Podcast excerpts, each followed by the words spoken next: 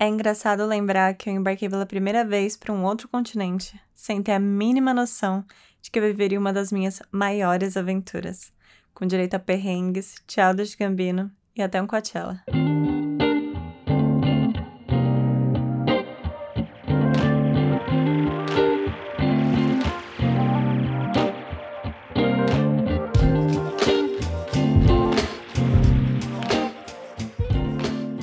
Você está ouvindo Qual é o Som da Sua História? Eu sou a Isa Martinez.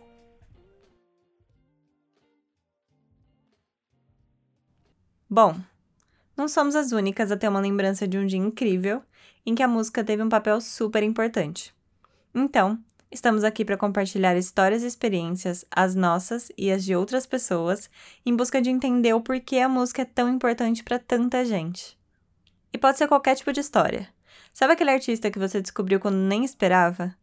Ou aquele show que você quis muito ir e foi exatamente como você imaginou? Ou deu tudo errado, mas foi uma experiência memorável? É, é isso que a gente quer ouvir. Bora! Você vai ouvir então a minha história. Mas antes, bora se aconchegar e começar do começo. Now that we have found this love, baby, I can't explain my feel. Oh. Now that we have found this love, baby, I've never felt this real. Uh, Escrevendo essa história, eu revi todas as fotos, vídeos e conversas da época. O mais engraçado é que eu esperava por muita coisa, mesmo que inconscientemente, sabe? E tudo aconteceu diferente. É a vida, né? Eu sempre conheci pessoas que planejavam ou até mesmo foram estudar fora do Brasil, mas essa não era a minha realidade. Eu que sou do interior de São Paulo, de uma cidade chamada Bauru, é de lá mesmo que vem o lanche Bauru, eu achava que ir para a capital, dar certo na cidade grande já seria incrível. Mas conforme a gente vai alcançando ou meio que alcançando as coisas, a gente vai criando novas metas e novas metas e nunca para. Então vou dar um breve contexto de como eu cheguei nessa história. Era 2011 e eu tinha quase 15 anos quando rolou a quarta edição do Rock in Rio. Nesse ano, eu fui encontrar as minhas amigas para assistir pela televisão. A noite era de Maroon 5 e Coldplay. Noite épica para jovem Isabelle. O show do Maroon 5 foi ótimo, super animado, mas um momento em específico me pegou. Quando o show estava quase acabando, tinha chegado a hora da clássica She Will Be Loved. Todo mundo conhece essa música. Para essa música, o Adam Levine, vocalista do Maroon 5, dividiu o público de quase 100 mil pessoas em dois grupos e instruiu eles a cantar cada uma parte. Assim, ó.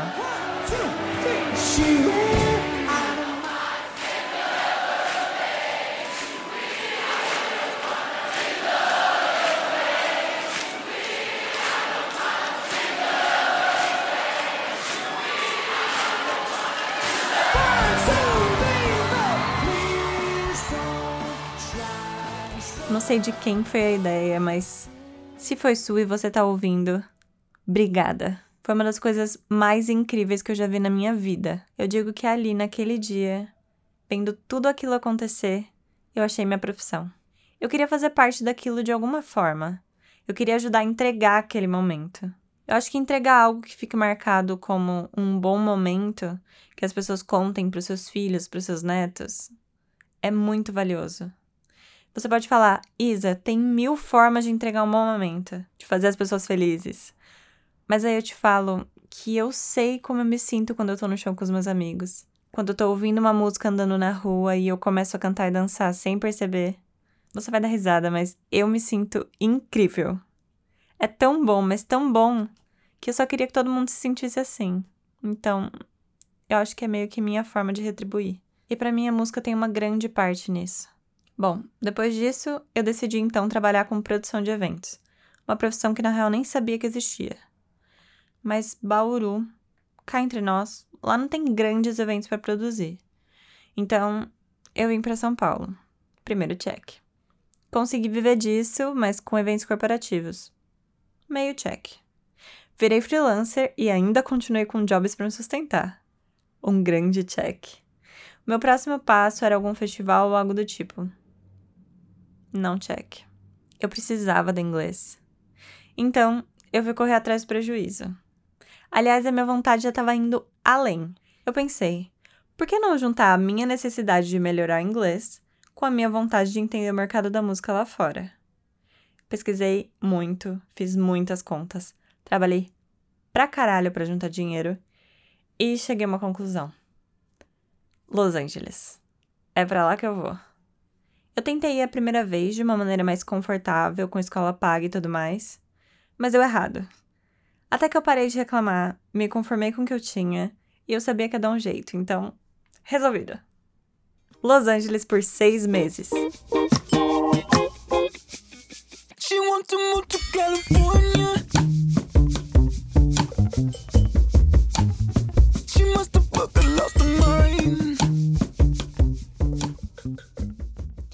Destino fechado, eu planejei a minha ida para começar o ano de 2019 lá mas a data ainda não estava certa. Quando você fala Los Angeles, na cabeça da maioria das pessoas já surge Los Angeles, Hollywood, praia, Santa Mônica, Malibu, Oscar, Kim Kardashian. Mas não era para isso que eu tava indo. Na real, na minha cabeça era Los Angeles, shows, casas de shows incríveis, mais shows, sede do show business. Era isso. Era para isso que eu tava indo. Então, eu fiz o que qualquer pessoa faria defini a minha ida com base no calendário de shows. Não que eu tivesse dinheiro para comprar todos os ingressos, mas vai que, né? Eu fui pesquisar e, para minha surpresa, adivinha quem deu match no meu calendário? Childish Gambino. Ele encerraria sua This is America Tour no The Forum em Los Angeles, nos dias 16 e 17 de dezembro. Mas quem é Childish Gambino? É isso que quase todo mundo me pergunta. Bom, Começo dizendo que na verdade ele é Donald Glover. Childish Gambino é o nome que ele usa no mundo da música.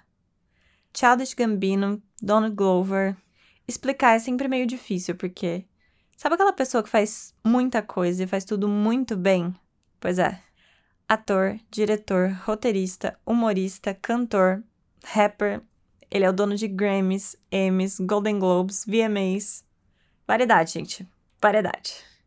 Você pode conhecer ele como a voz do Simba em Rei Leão, o Lena de Star Wars, o Warren de Atlanta, cantor de Redbone e ainda mais o dono do hit This is America. Don't catch you slipping now. Don't catch you slipping now. Look what I'm whipping now. This is America. Don't catch you slipping now. É. Se você ainda não conhecia ele na época, em 2018, provavelmente você, assim como eu, foi impactado pelo clipe de This is America. Super aclamado pela crítica, ele chamou a atenção do mundo inteiro e rendeu muitos prêmios. Childish Gambino e a referência do incrível clipe de This is America. músico e ator lançou um dos vídeos mais importantes dos últimos tempos. Childish Gambino é o nome por trás do hit do momento. O rap finalmente conquista o Grammy com This is America, o manifesto antirracista de Childish Gambino. This is America é o primeiro rap a ganhar duas das principais categorias do Grammy. Sim, é isso mesmo. No Grammy, ele ganhou o prêmio de melhor canção do ano com This is America. Foi o primeiro rap na história a ganhar essa categoria, que é a mais importante. Como eu falei, eu também fui impactada. Mas eu ouvi a música, vi o clipe, achei incrível, mas eu não entrei tão a fundo em quem era aquele cara, só fiquei de olho. Logo depois, em julho de 2018, ele lançou Summer Pack, um EP com duas músicas, Summertime Magic e Feels Like Summer. Não por acaso, na época se tornaram as duas músicas mais ouvidas no meu Spotify. Eu trabalho ouvindo música e eu não nego. Eu canto mesmo. As pessoas que trabalhavam comigo, obrigadas a me ouvir, já até sabiam cantarolar. You feel like summertime.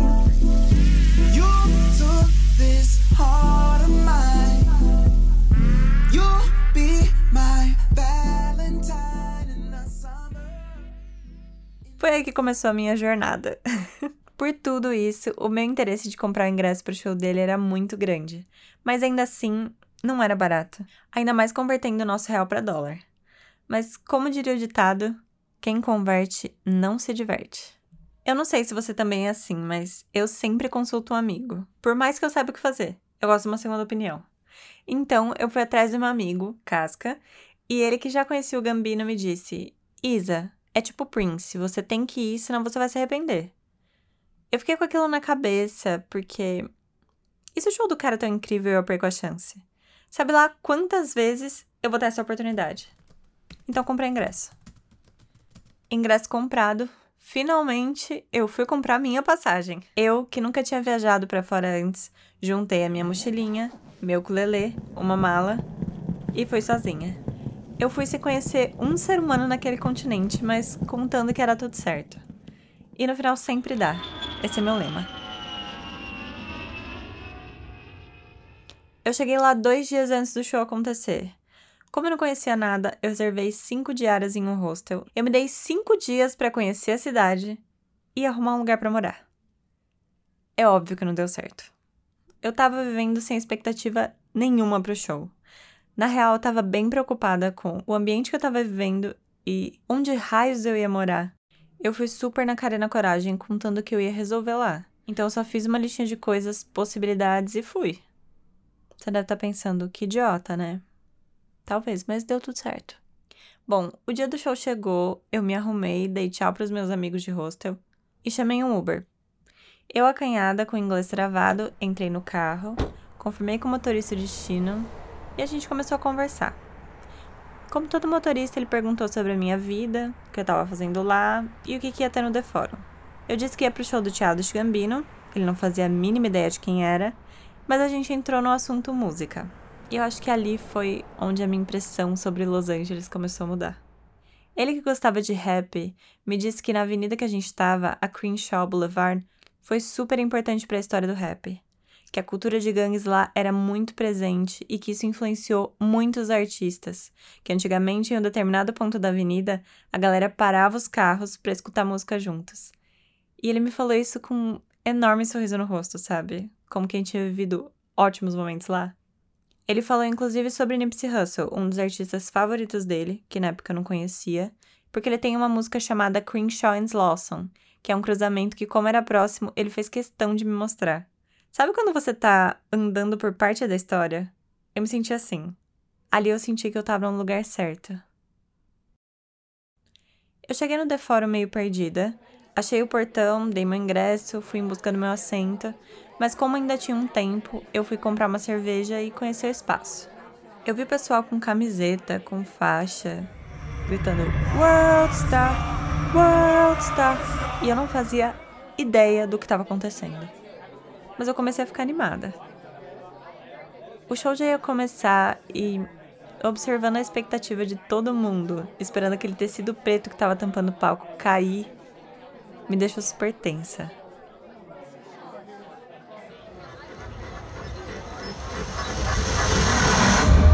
Tecido preto cai e blackout. Childish Gambino aparece no palco. As we stand together, promise me that we'll teach the children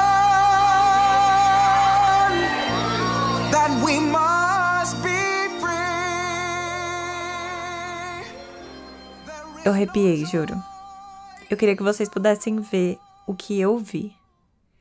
O show começou e logo depois da primeira música ele manda um Put your phones down.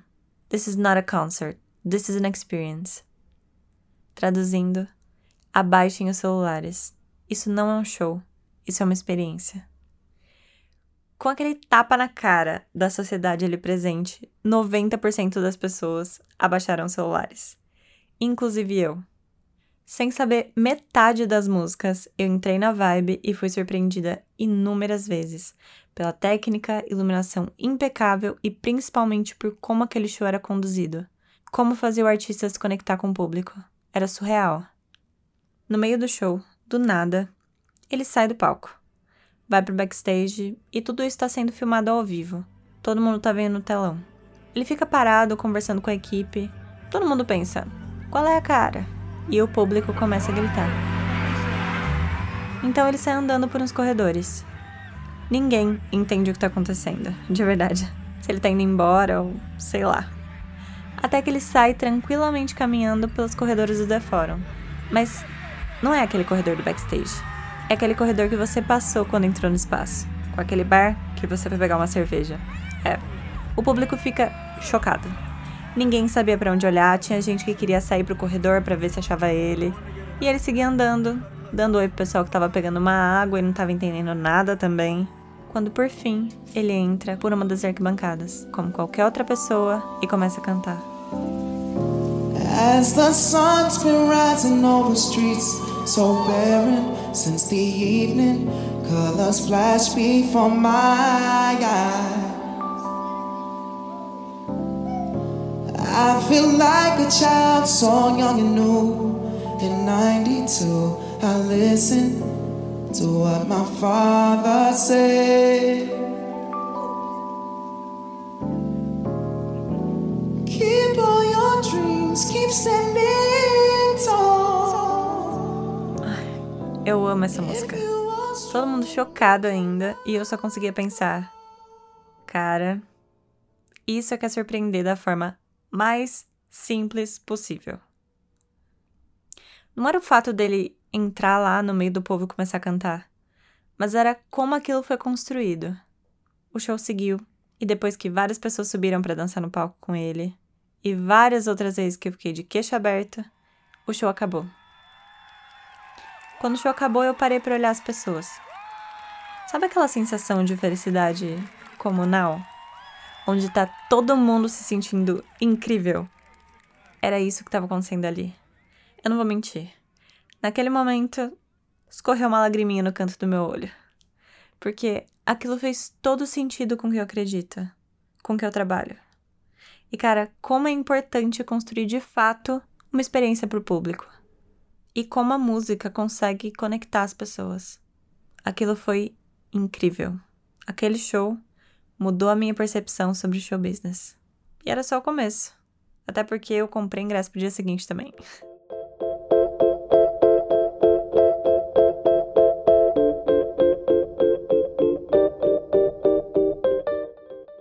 Bom, passado o show, eu segui a minha vida. Eu vivia tentando conhecer pessoas e fazer amigos, mas mais do que isso, eu me cercava de música em todo momento que eu podia. Então eu fazia amigo no metrô, no bar, na casa de show. Em todo lugar eu fazia amigo. Sabe aquele amigo de dias? Aquele amigo que você fez ontem, mas já é seu melhor amigo? Exatamente, eu tava cercada com um monte deles. Lembra do meu problema de não saber onde ia morar? Exatamente. Muita coisa deu errado, incluindo, de repente, eu não ter nenhum lugar para ficar e nem dinheiros para pagar hostel por muito tempo. Ai, amiga. Que ódio, mano. Eu não queria nem trabalhar no hostel, velho. Cara, eu não, eu não sei o que dizer, sério.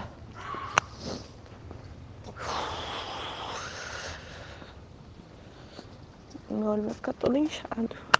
Eu tinha o sofá da casa dos meus amigos, mas é complicado. Então, eu apliquei para ser voluntária em todos os hostels possíveis. De verdade, eu entrei no Maps, coloquei hostels e sai ligando.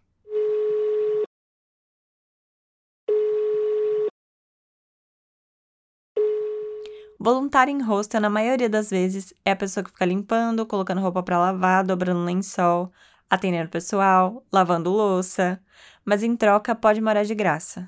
Em um belo dia de desespero, sabe aqueles dias que você chora porque não tem para onde correr? Exato. Em um dia desses eu recebi um e-mail falando que tinha uma vaga disponível em um hostel em Venice Beach. Bom, na vida, nada é por acaso. Eu que nunca quis ficar em Venice, porque era longe de onde eu me acostumei no meu primeiro mês, respirei aliviada, só agradeci e me vi mudando para lá no dia seguinte. O único lugar que podia me acolher naquele momento, sem ser o sofá dos meus amigos. Olha, eu digo que aprendi a amar e amo. Moraria lá de novo. Tudo é uma questão de costume.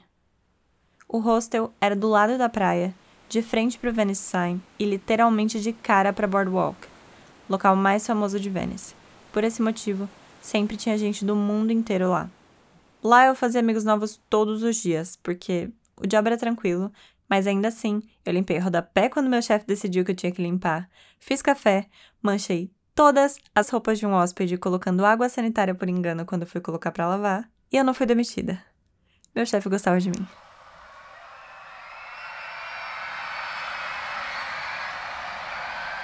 Perto de fevereiro, março, o efeito Coachella chega. onde só se fala nisso. É Coachella pra lá, Coachella pra cá. Tá chegando, você vai? O que, que você vai vestir? Eu até tinha um amigo que tava indo todo dia na academia para ficar ótimo pro festival. Pois é, é nesse nível. Se você nunca ouviu falar do Coachella ou nunca tinha dado muita atenção, é um festival de música e arte que rola na Califórnia, onde durante três dias o pessoal vai pro deserto para ter uma das melhores experiências da vida. A demanda de público é tanta que ele se repete por duas semanas, igualzinho, mesmo line-up, com mais de 100 mil pessoas por final de semana. E para os curiosos, ele ainda emenda em mais uma semana em que se transforma no Stagecoach, um festival country que usa exatamente a mesma infraestrutura do Coachella. Quem quiser saber mais, tem até um documentário no YouTube, Coachella 20 Years in the Desert. É amazing, vocês vão amar. Mas se você me pergunta, ah, Isa, mas o que, que esse tem de diferente? Eu vou te falar. Um, atmosfera. O lugar, o céu, é incrível. Dois, e mais importante, Lá você vê shows que não veria em nenhum outro lugar. Beyoncé tá aí pra provar.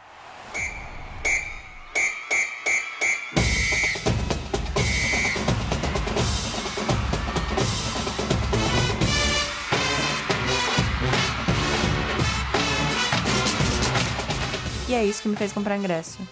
Tirando que, adivinha só quem eram os headliners daquele ano? Childish Gambino, Tame Impala e Ariana Grande. Sim, Bininho, aquele era o ano do Bininho.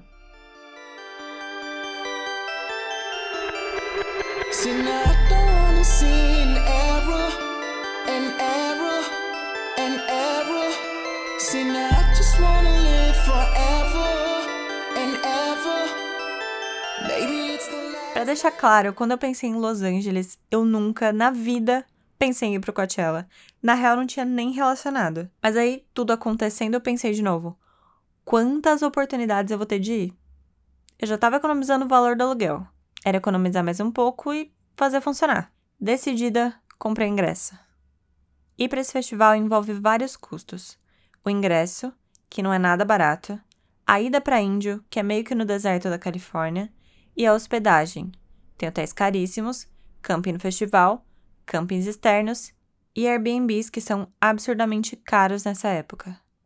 Com o ingresso comprado, eu não conhecia ninguém que ia no mesmo final de semana que eu e que fosse para realmente aproveitar o festival e não ficar louco. Então eu ia sozinha mesmo. Até que, um belo dia, um novo amigo chega. Victor, protagonista nessa história também, chegou como hóspede no hostel. Ele ia passar três meses lá em LA. E nas primeiras palavras que a gente trocou, eu já descobri que ele ia pro Coachella. Então, amigos do dia para noite, decidimos ir juntos. Planejamos tudo. Reservamos um camping externo para ter mais segurança e sossego, alugamos um carro para ir, fomos no Walmart comprar barraca, tapete de yoga para fazer de cama, muita comida e até o walkie-talkie. Tudo o que a gente precisava para viver lá. E ainda conseguimos mais um amigo que era conhecido do Vitor para ir com a gente, o Dudu. Squad formado, economia feita. Eu comprei ingresso para a segunda semana do festival. Ele é transmitido pelo YouTube, então a primeira semana eu assisti online. Eu sabia que eu não ia conseguir ver todos os shows que eu queria lá. Mas eu tava num dilema, porque eu não queria ver um show pela TV para depois ver igual lá. Eu queria ser surpreendida. Mas ainda assim eu tava num nível de ansiedade que eu resolvi ver o show do Gambino. Botei até minha mãe na jogada. Mesmo com o fuso horário, era duas e pouco da manhã aqui no Brasil. E eu tava ensinando ela a se conectar pra ela assistir comigo e ver quem era o artista que eu tava falando todos os meses que eu tava lá. Eu tava muito animada, sério. Primeiro dia. Dia do meu headliner favorito. Meus amigos já sabiam que minha única preocupação era conseguir ver o show com os meus próprios olhos e não pelo telão. A gente chegou cedo, esperou abrir e partiu explorar o espaço. De olho na agenda e passando de palco em palco no tempo livre, seguimos o baile sempre de olho no palco principal, em que o line-up entre o final da tarde e a noite eram Anderson Paak, 1975, Janelle Monet e Childish Gambino. Depois do show do Anderson Paak, a gente estava sentadinho lá conversando com o povo, super de boa. O Victor queria muito ver Rosalia e queria que eu fosse junto. Mesmo com medo de perder o lugar ótimo que eu tava, e a gente tava na grade, super confortável, eu fui. Então eu selei um acordo. O acordo era: eu vi um pedaço de Rosalia com ele, mas antes mesmo de acabar, a gente voltava para ver o final de 1975 e conseguir um lugar bom pro show do Bininho. A gente achou que com um show e meio de antecedência, a gente ia conseguir um lugar bom para enxergar. Porque não era Arena Grande, não era Beyoncé, era o Gambino. Em termos de popularidade, fãs assíduos, eu achei que não ia ter problema. Errado. Quando você tem um lugar e você quer muito ele, guarda. Quando a gente voltou para lá, o pessoal tava cada vez mais amontoado. E tinha gente querendo sentar para esperar, mas não dava. Eu comecei a ficar preocupada de não conseguir enxergar. O Victor precisou ir no banheiro. Foi o maior sufoco, porque não tem como segurar um xixi, né? Só que a gente não sabia se ele ia conseguir voltar. E começou a ficar complicado de um jeito que não dava para se mexer. De verdade, não tinha como se mexer.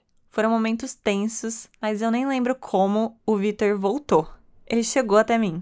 Depois de muito estresse, pensando que eu não ia conseguir enxergar nada do único show que eu precisava ver, eu cheguei quase no meu lugar antigo. Sabe lá Deus como era eu, uma menina mais baixa que eu, e o palco. Finalmente, eu tava vendo o palco. Eu tava lá atenta a cada movimento, já tinha visto pela TV, já sabia onde ia começar. Falei pro Vitor: Vitor, ela começa. Olha pra lá. O show começou e geral foi a loucura. Juro, eu nunca vi aquilo. Eu tava num lugar mais que privilegiado. Eu sabia que a maior parte do show ia acontecer bem na minha frente. E assim aconteceu.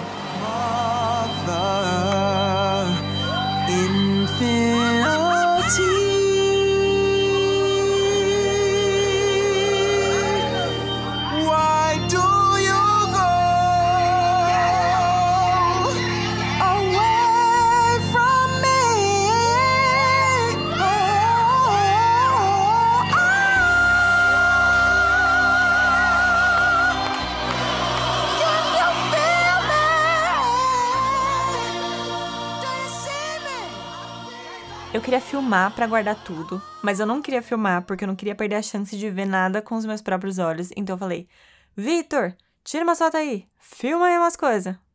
E assim foi. Vibes.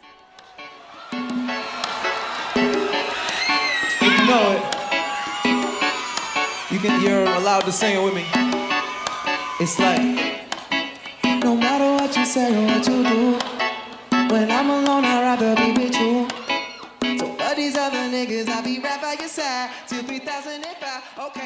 Eu não sei explicar, mas tinha uma atmosfera diferente que rondava aquele show. Eu não sei se era o céu, se era as palm trees quase caindo de tanto ventar, se era a animação do pessoal ou se era a música. A experiência foi tão bem desenhada para surpreender, mas ao mesmo tempo para deixar todo mundo que estava lá à vontade, se sentindo próximo de quem estava no palco que é difícil explicar. O show tinha um balanço perfeito. Momentos de vários dançarinos, geral pulando.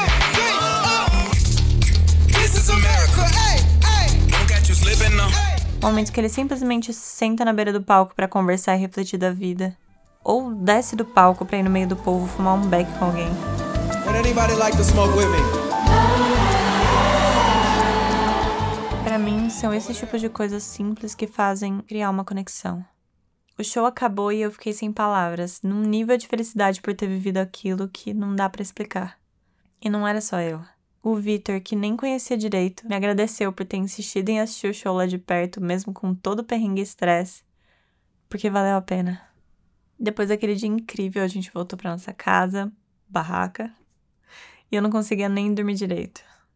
Depois foram mais dois dias incríveis de festival, com um milhão de perrengues que fica para a próxima história, porque são muitos mesmo. Sabe aquilo que eu contei no começo da história? Que meu amigo falou: Isa, é tipo Prince, você tem que ir, senão você vai se arrepender? Exato. Ele tinha razão, porque Donald Glover aposentou Childish Gambino. A turnê incrível que eu tive a chance de ver foi a última. Foi na hora certa, lugar certo, com as pessoas certas. Incrível.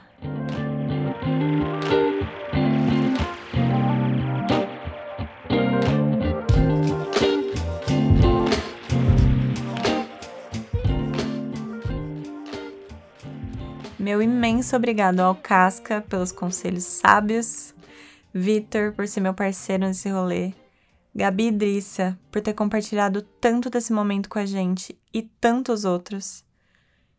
E todas as pessoas que fizeram parte desse rolê intenso, que me ofereceram um sofá para morar, que me acompanharam no Porto Sol, ou que esbarrou numa festa comigo. É isso.